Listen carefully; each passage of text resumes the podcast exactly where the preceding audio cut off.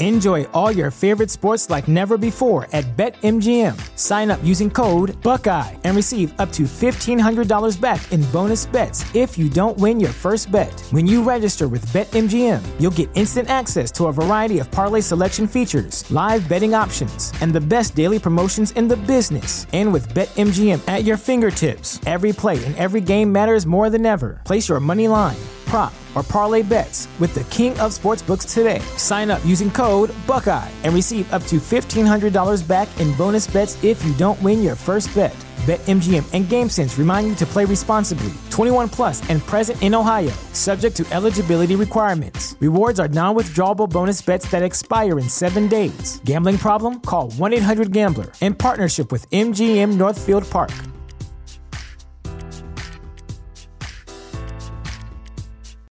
Without the ones like you, who work tirelessly to keep things running, everything would suddenly stop. Hospitals, factories, schools, and power plants, they all depend on you. No matter the weather, emergency, or time of day, you're the ones who get it done. At Grainger, we're here for you with professional grade industrial supplies. Count on real time product availability and fast delivery. Call clickgrainger.com or just stop by. Grainger for the ones who get it done.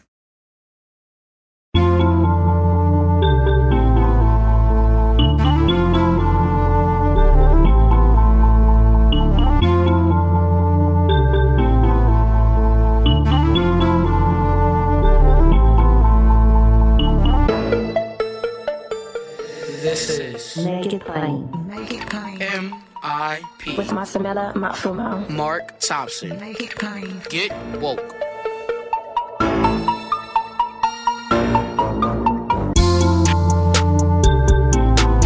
God bless you. Get woke. Folks, MIP is now COVID free, meaning free to all subscribers as we navigate this pandemic. We're thinking about everyone and we've got to get through this together. So, for a limited time, no fee to subscribe to make it plain on your favorite podcast app.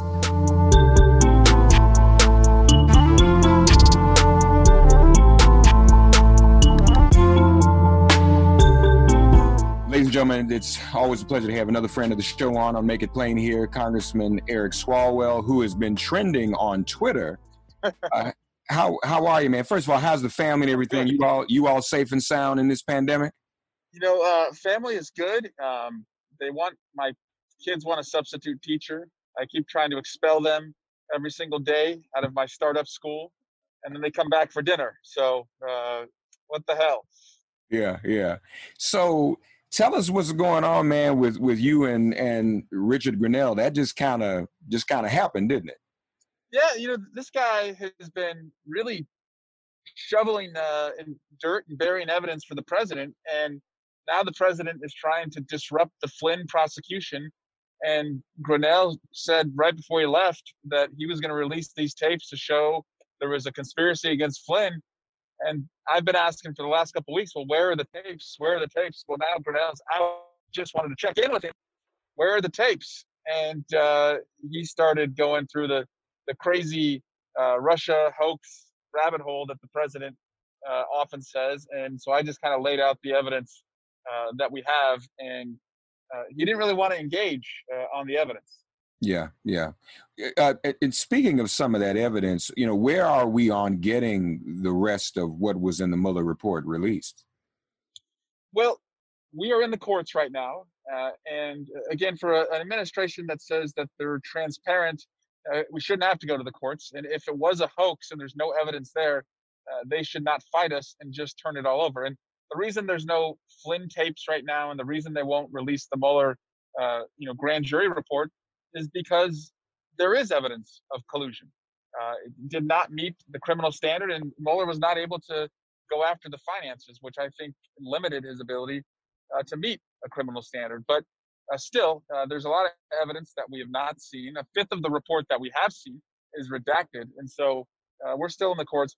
But you know, I, I guess the larger point here, Mark, is that while this guy Grenell is working as the director of intelligence, overseeing uh, and managing intelligence, we have a damn pandemic spreading across the globe, and he's working to try and exonerate the president while other countries are taking steps to lock down and uh, stop travel from China, dozens did so before we actually did. Uh, and so I think the larger point is there's a cost for trying to bury evidence and cover tracks for the president. And sadly, we're paying for it right now uh, in the COVID response. And, and also, does that not also distract us from really getting ready for what Russia is planning for the fall if they're not already in operation already?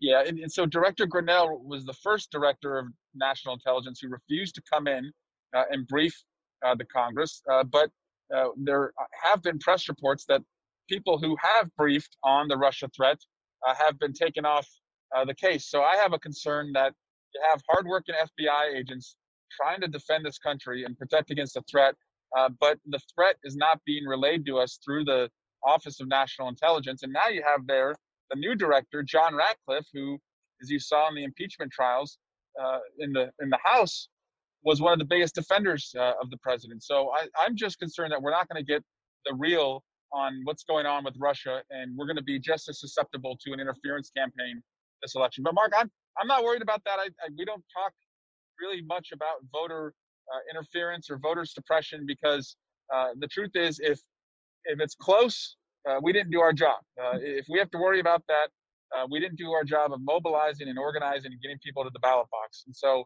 uh, just as I was told when I was playing college sports, don't make it close. Just yeah. run up the score uh, and you won't have to worry about that gauntlet of misinformation, suppression, and interference. I know you, I know you're headed to the airport, but quickly, um, I want to get your thoughts or your reaction to what we're seeing in Minneapolis and, and this spate of, of violence against African Americans.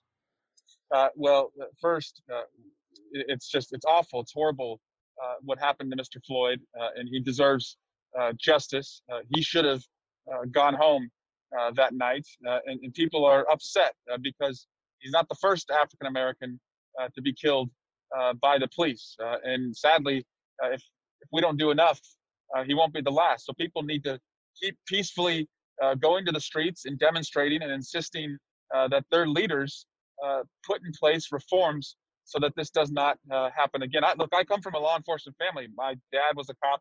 I was a prosecutor. I have two brothers uh, who work very hard as police officers, uh, in Alameda County. Uh, and you know, I, I want uh, a justice system for all, and, and right now that's not the justice system that black men especially live under in America. And knowing what happened in 2016, one of my fears that, that is that this type of thing is something else Russia can use on social media and online to further divide Americans and even, unfortunately, mobilize Trump's base against African Americans. Yep, that, that's absolutely right. We saw that in 2016, uh, and you know, frankly, yesterday you saw the president tweeting about it, uh, and my message to him was just just stay out, right? Like we don't need some, you know, tr- Trump swooping in uh, and bringing Trump justice. Uh, we just need him to to stay out uh, because I, I, think he's cheaply trying to exploit this uh, for political gain. people have been working on this issue for a very long time, and what we need is local, uh, county, state, and, and federal uh, reforms. But this family does not need to be politically weaponized uh, by the president. Folks, uh, he's uh, he's he's wearing his mask in the car and being safe, but probably also violating something else by zooming with me while he's driving. Zooming while driving, we do not recommend, but you should wear your mask. So he's he's doing it half right. Congressman, uh, uh, good to see you, man. Okay. Of course. And safe right, travels. Safe travels on the way home. Love to the family. All right, man. Thank you. All right.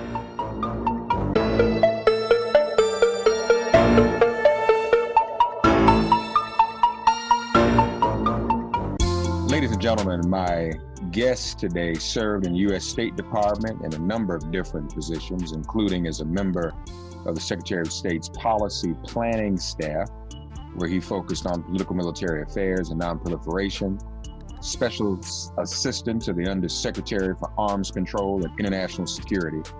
He was a speechwriter to then Secretary of State John Kerry and senior advisor to the Assistant Secretary of State for Political and Military Affairs. Not only is he a senior fellow at American Progress, but he is also with the Moscow Project. Once again, we're happy to have here on the show Max Bergmann. Max, uh, glad to have you back. Glad you and the family are doing well these days. Yeah, no, thanks for having me. So, um, we have the situation with Flynn. We have um, them trying to create the Trump administration and DOJ trying to complete, uh, uh, uh, concoct, rather, I should say, another controversy with Obamagate, whatever that is, um, and uh, uh, accuse Obama administration of unmasking people. Uh, we have them trying to conceal the Mueller report, uh, possibly with the help of the Supreme Court. So, really, all of these things that we've always talked about, while they have become overshadowed by COVID, among other things, all of these matters are still pretty ripe, aren't they? Yeah, and you know, and I think as Trump's poll numbers drop uh, nationally and in critical states, you know, one poll in Arizona had him down to Biden by nearly ten points. Uh, we're going to see a lot more of this because, frankly, with the economy collapsing, which was his sort of only sort of positive leg to stand on from a from a political campaign perspective, you know, all he's going to be left with is trying to sort of recreate the magic form of 2016, which was butter, you know, the Hillary email scandal. That was the whole obsession.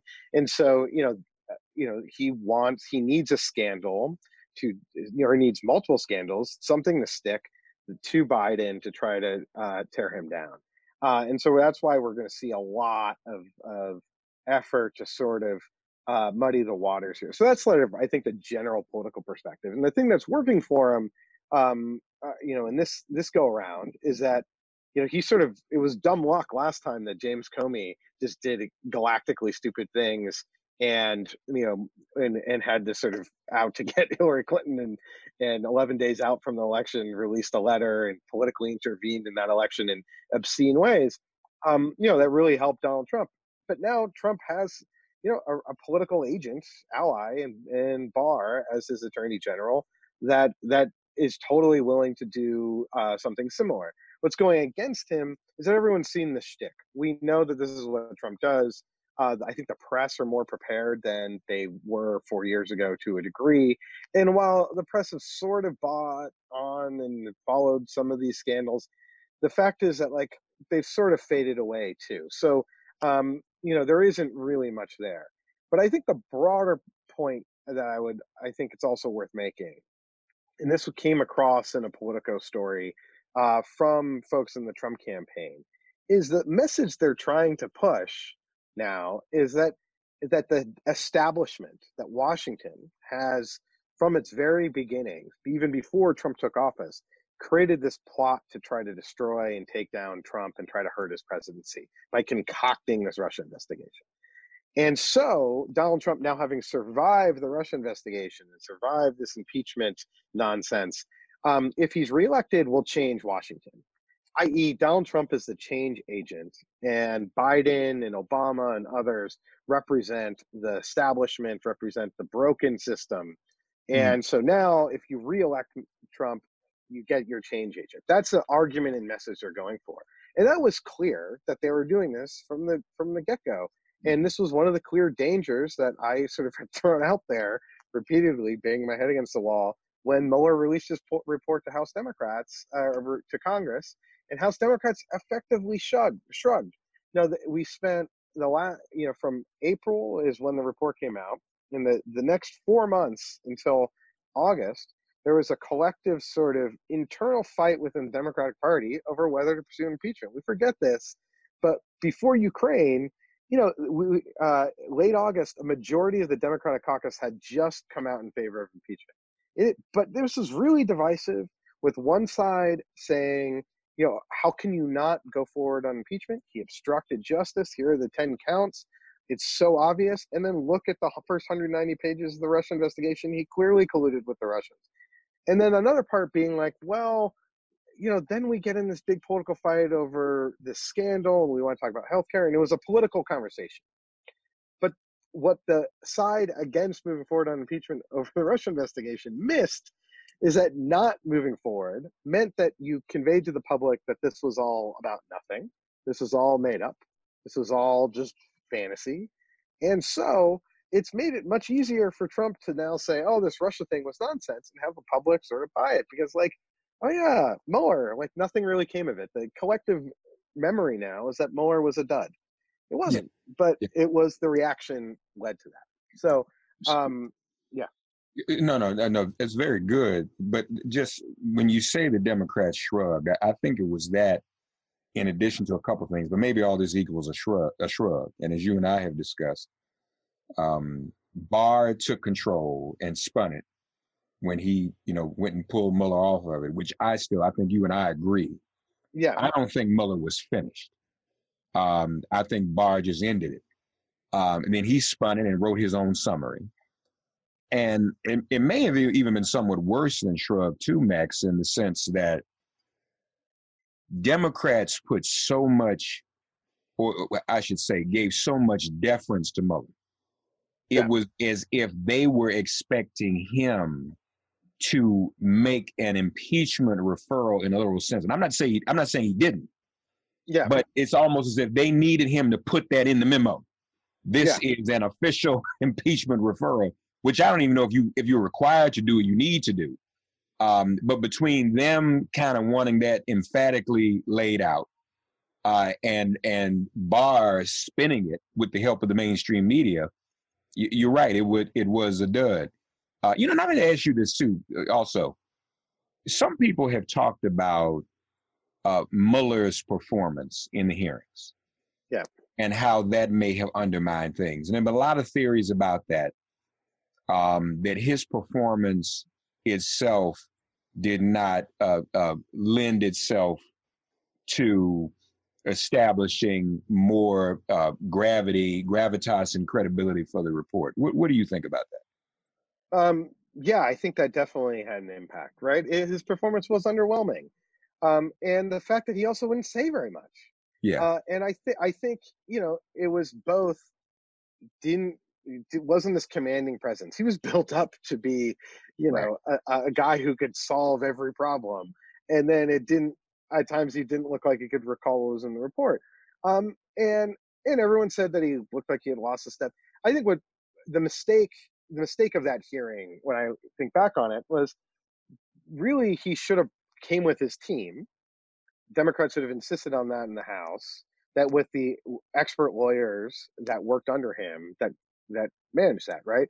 You know, he was the quarterback of a very big investigation with lots of uh, top-notch lawyers that can speak to certain parts of the reports better than other people than uh, can, and yet it was all on Mueller, and then he didn't say anything.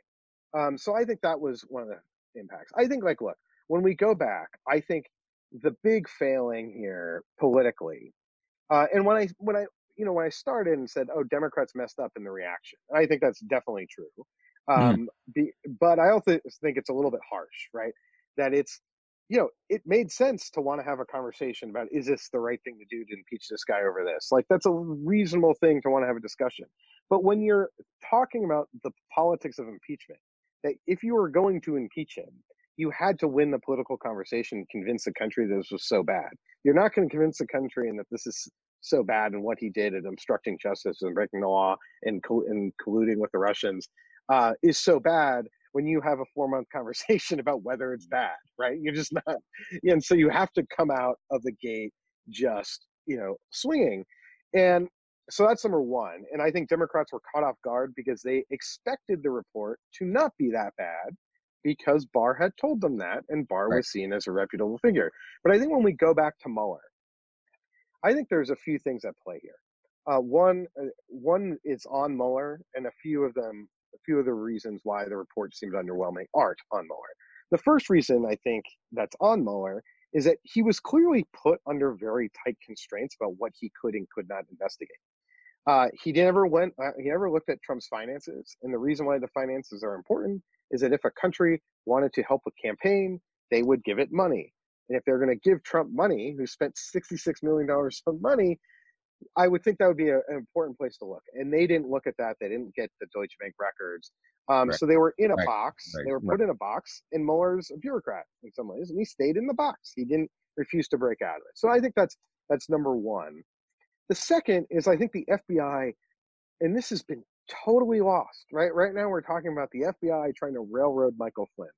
Mhm, mhm. What what actually came out in this Inspector General report from uh, Horowitz of the FBI in December, which Barr released kind of in the midst of the Ukraine uh, craziness, and sort of no one really paid attention to. And the thing that was focused on was that the FBI um, would sort of basically cut corners in its FISA of Carter Page, and and progressives and conservatives alike said, "Oh, FBI shouldn't do that." And that's correct. But what was sort of missed was that the report is all about how messed up, how bureaucratically bungled, how oh, the lack of energy of the investigation was in 2016. So, Hmm. i.e., as it was going on, Mhm. as you know, they were conspiring, colluding in you know throughout the campaign. What was actually happening is the FBI was in Washington, not in New York, not in the field office. They're in headquarters, very scared that it would come out that they were investigating the candidate. It's exact opposite of what the what Trump was saying. They were, didn't want it to come out that they were investigating, and so they didn't do mu- much investigating.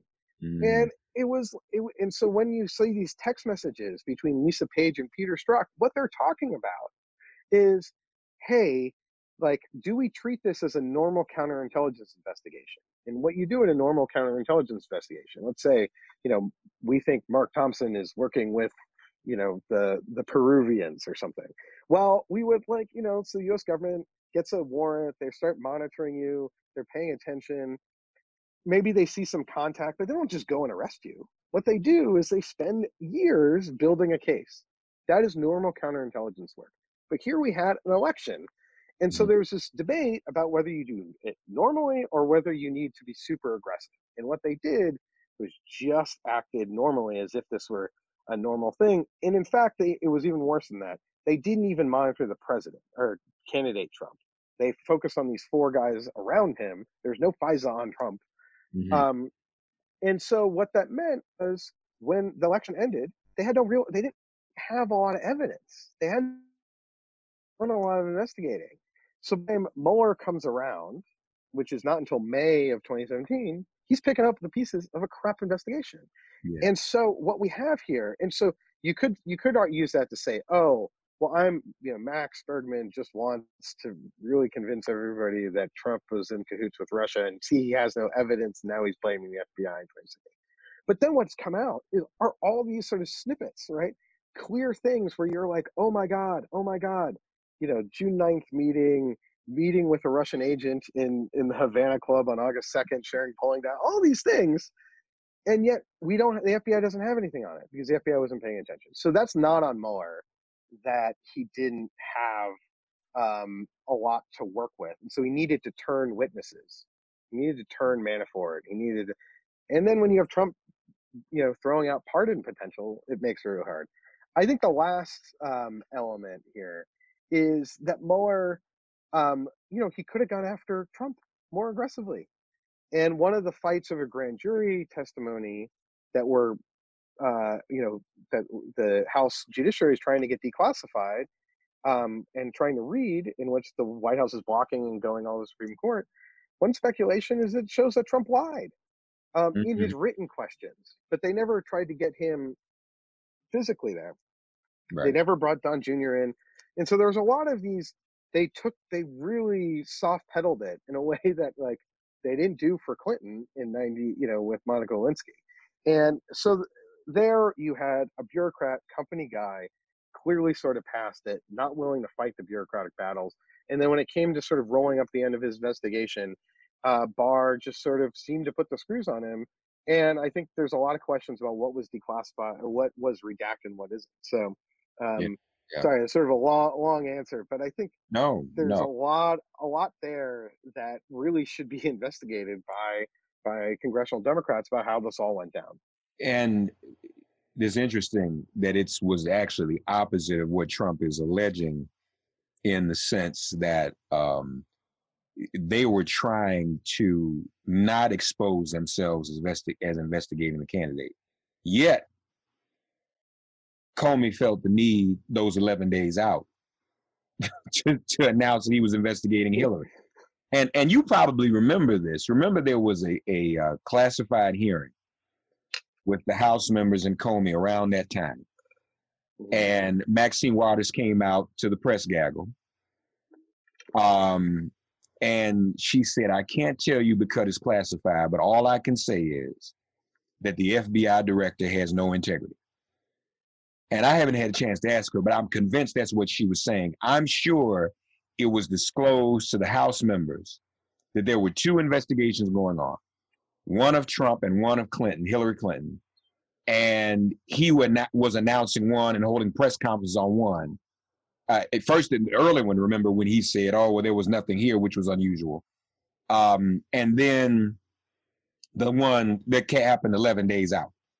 Um, yeah. so, so, that was part of that contradiction. And now, I, and I noticed the the Moscow Project had tweeted, you know, some of the coverage of, of, of Christopher Wray now, who who having been badgered, is now willing to open this investigation, an investigation of the investigation of, of Michael yeah. Flynn. Uh, uh, do this for us though, because I mean, we don't know. I mean, there's a potential of a pardon. There's a potential of all of this being dropped, obviously. Um, let's recap what Michael Flynn actually did, if you would, Max, so people could understand. Even if he walks free, yeah, they can still know and understand what this character did. I cannot get the picture of him at the dinner with Putin and Jill Stein out of my head. Yeah. You know, and, and and and and I always have to do full disclosure. I've been a part of independent political movements throughout 2016. Jill Stein was a regular on my show. Had not seen the picture, most of us didn't know anything about it. And I don't know if you're aware, but the um, overseas press, European press, was covering it, and yeah. the Green Party in Europe denounced her months before we knew about it, and it didn't even make the U.S. press so it was. They even said the United States shouldn't uh, voters shouldn't support her. United States Greens shouldn't support her, but nobody saw it because yeah. we don't. You know, look at it. So, but not to go into jail. I just like let people know that that that that also troubles me because if I had known, it's like, oh my God, there's, there's no telling how I would have approached it or even questioned her. But I can't get that picture out of my mind. But but talk to us now as this debate rages about whether or not Flynn, the charges against Flynn should be dropped. Yeah. So let me just make a quick point on the on the, the Comey timeline because it's I, I and I I assume uh, that's what the congresswoman was referring to because you know Harry Reid wrote a letter in October being like in late October saying we know you know what we all know about the thing that you know that's we right. know about. That's right. and come on, you're talking about one person. Like, come on. And right. and and I think you know, the October 31st story, the New York Times, with the headline FBI sees no clear link between Trump and Russia. And what's critical about that is remember when I talked about earlier about Lisa Page and Peter Strzok and like they're debating about whether to go slow or not? Well, they were trying to keep their investigation a secret, but they failed. They failed to keep it a secret. But then instead of then going becoming aggressive because the Trump folks would know that they're potentially being investigated, they the FBI lied to the New York Times. Like they lied to the New York Times and said uh, that no, no, no, we looked into it. There's nothing there. Yeah. And and so what that meant when we just put it, think about this in investigative terms. Mm-hmm. Well, a the subject of the investigation has been tipped off the Trump campaign, and yet you don't really have any ramp up in aggression of the investigation or energy until Mueller, which is May. So you gave the Trump campaign basically from October to May, October 2016 to May of 2017, to just cover their tracks effectively.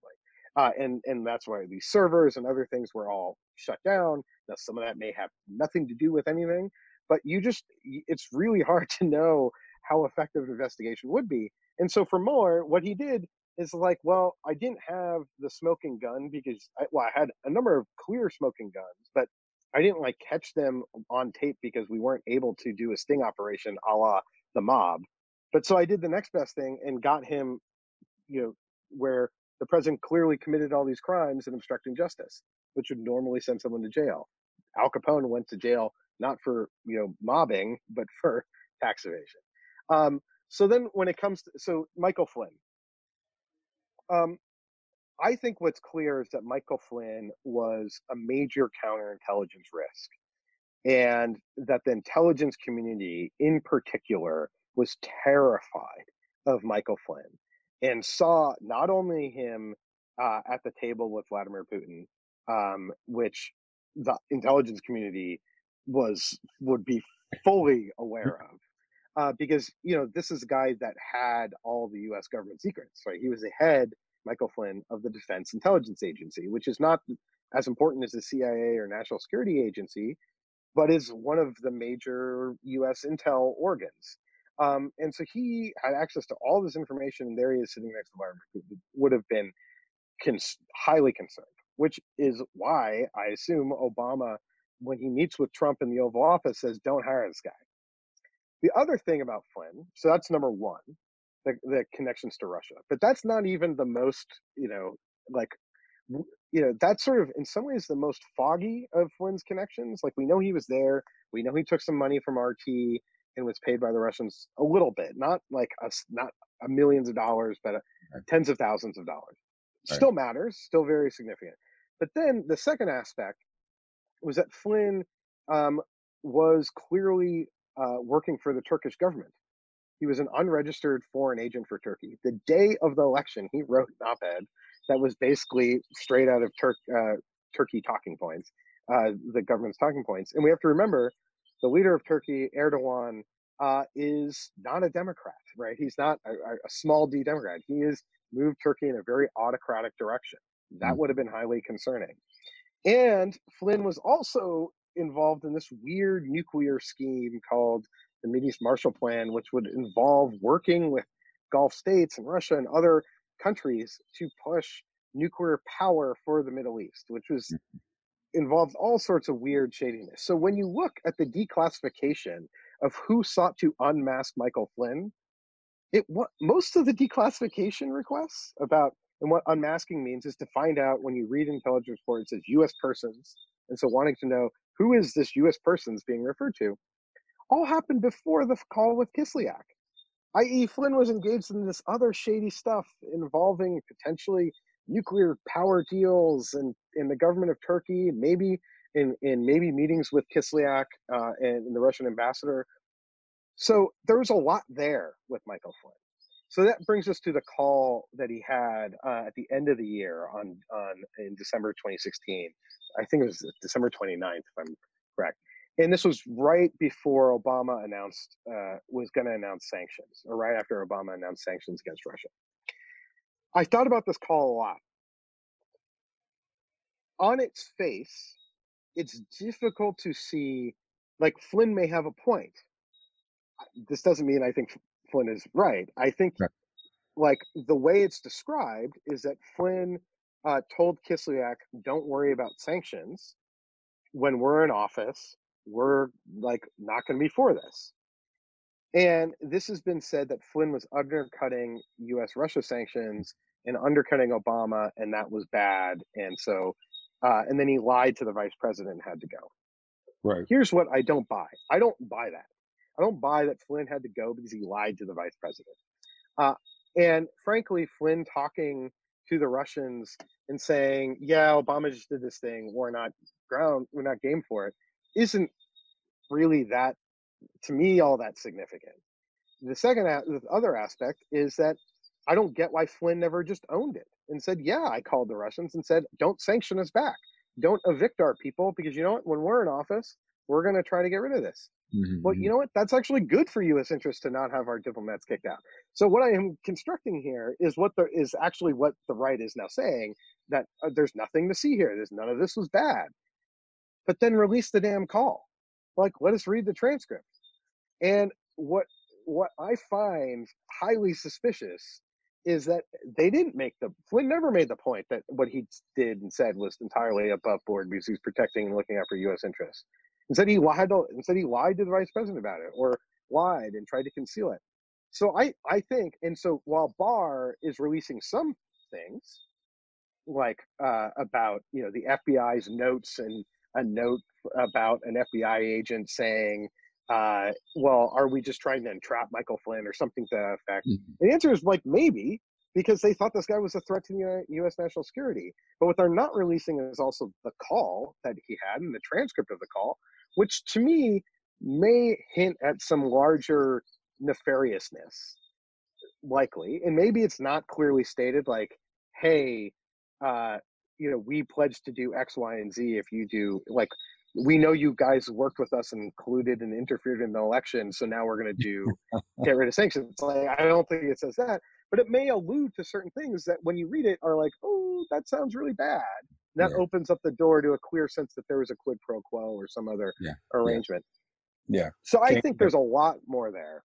Um, Mhm. And what's clear is when Flynn also pled guilty to lying to the FBI, which is a crime, even if the FBI wanted to get you to lie to them. I mean, like if you're like that, I I don't, I don't get why the FBI wanting to get you to lie to them so they can arrest you doesn't make something a crime.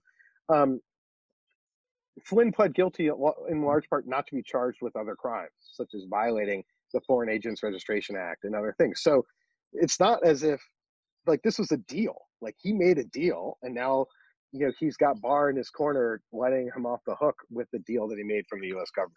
Yeah, yeah. Kind of like Pete Rose. You know, and don't get me wrong, Yeah. Pete, you know, holds the record for most hits. Pete, Pete did some good things in his career. Uh, but Pete agreed to the lifetime ban. A lot of people don't know that. So it's Yeah. the same situation.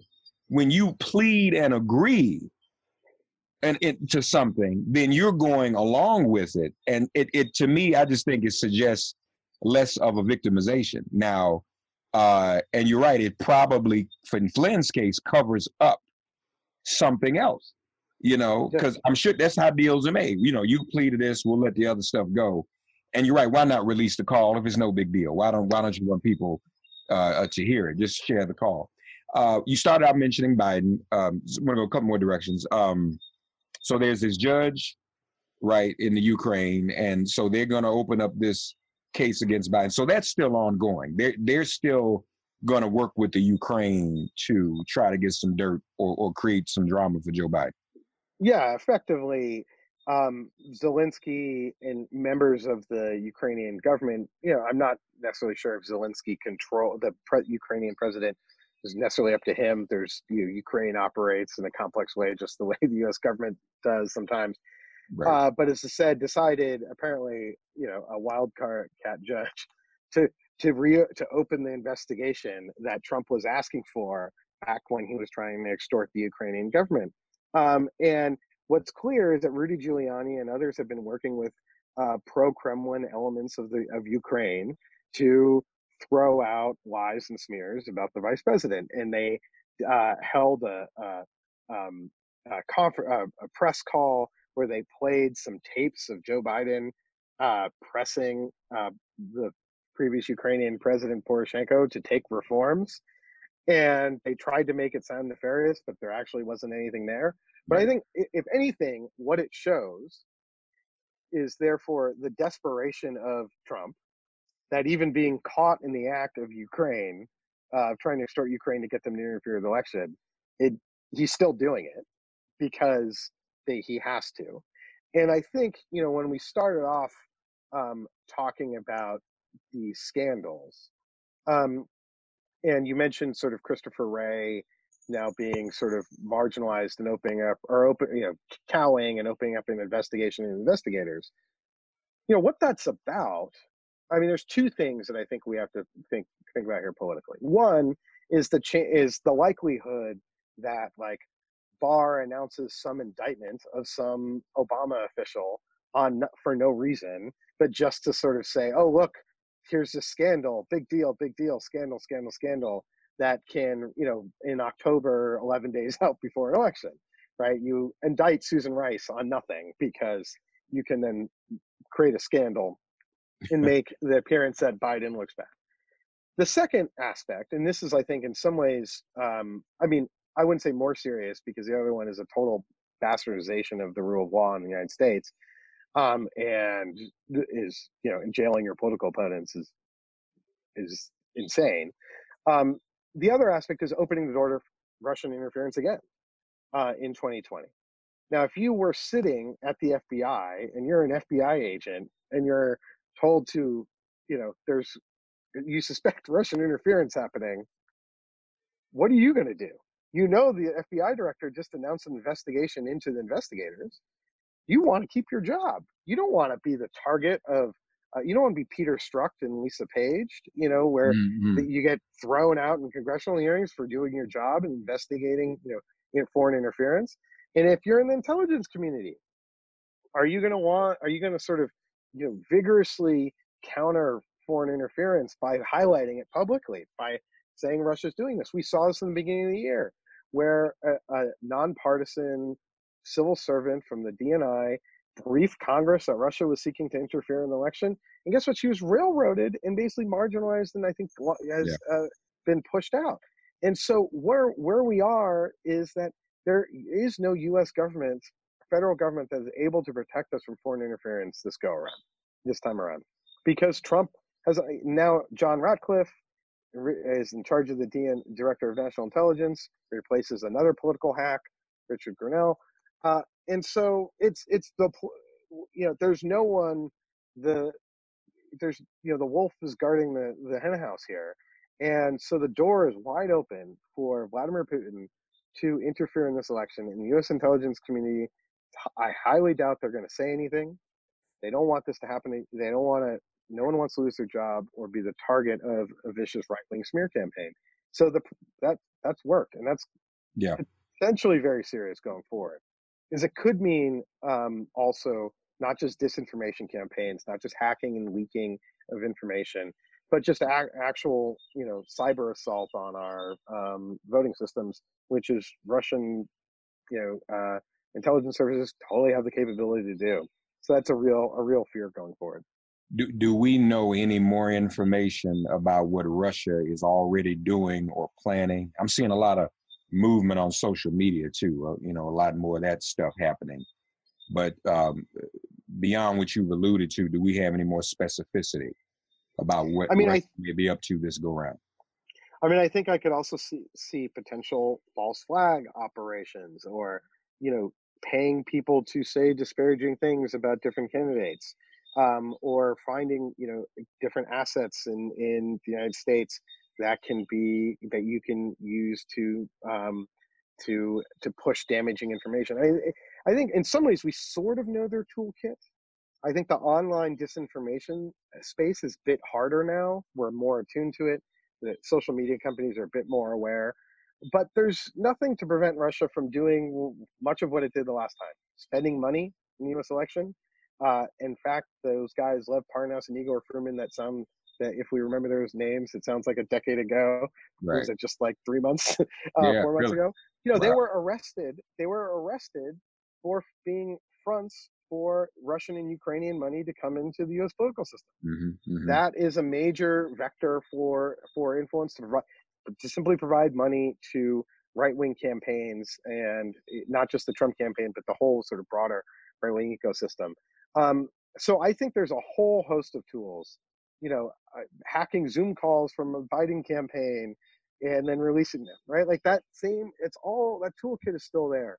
The, I think the question is, to me, Russia seemed like it held back a bit in, in 2016 in actually assaulting um, the cyber infrastructure of our election system.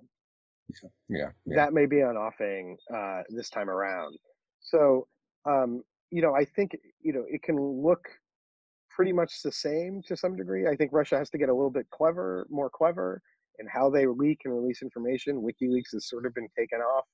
Um, but there's all sorts of other ways of, of pushing narratives, getting stories out there. So um, um, it's it, yeah. It, the, so you know, we it's not like you know the thing I say is they don't really have to get that much more creative because it's not like we've really responded to their efforts. Yeah, right. Right. And it's also a question of whether we we're even more ready to respond to what they did before, whether we're in a position to or fully prepared or Right. or what have you. No, that's uh that's a good point. Uh he is also the host we should mention of the Asset podcast. Guess who the asset is? Y'all can figure that out on uh, at home later, boys and girls. Uh, Max, um, glad you and the family are, are healthy and uh, glad the missus has recovered. Um, folks, um, uh, we talk a lot about Russia and, and all of that, but Max is clearly still sheltering at home. Those that's why he, those birds sound beautiful. He's outside. Oh, so, I'm, I'm, yeah, very pleasant. Fortunately, my kids stayed relatively quiet this time. So yeah, no, no, but it's it's very pleasant. I, I, almost feel like I'm I'm right out there with you. I wish I was. I'm still here in the epicenter in New York. So yeah. Um, but buddy, thank you, man. Uh, follow um, the Moscow Project on Twitter and also uh, go to uh, the website as well to keep up with everything, the MoscowProject.org. Max Bergmann with two N's, also on Twitter. Check him out there. Max, as always, buddy, it's a pleasure, man. All right. Thanks so much. Take care, Mark. All right. Thank you. You too. God, you are our refuge. Send our ancestors to guard our doors.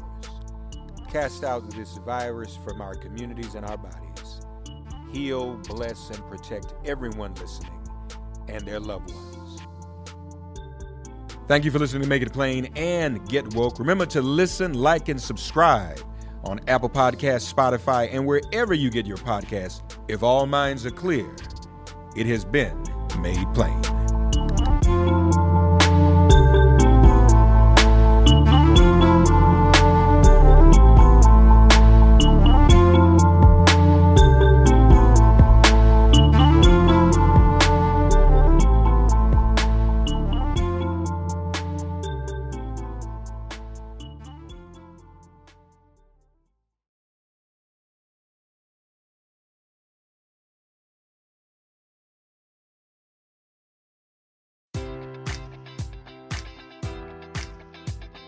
Enjoy all your favorite sports like never before at BetMGM. Sign up using code Buckeye and receive up to $1,500 back in bonus bets if you don't win your first bet. When you register with BetMGM, you'll get instant access to a variety of parlay selection features, live betting options, and the best daily promotions in the business. And with BetMGM at your fingertips, every play and every game matters more than ever. Place your money line prop, or parlay bets with the king of sportsbooks today. Sign up using code Buckeye and receive up to $1,500 back in bonus bets if you don't win your first bet. BetMGM and GameSense remind you to play responsibly. 21 plus and present in Ohio, subject to eligibility requirements. Rewards are non withdrawable bonus bets that expire in seven days. Gambling problem? Call 1 800 Gambler in partnership with MGM Northfield Park.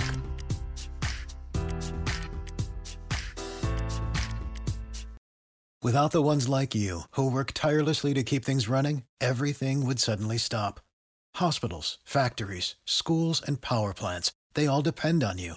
No matter the weather, emergency, or time of day, you're the ones who get it done.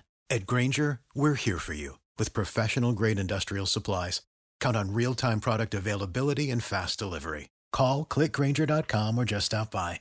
Grainger for the ones who get it done.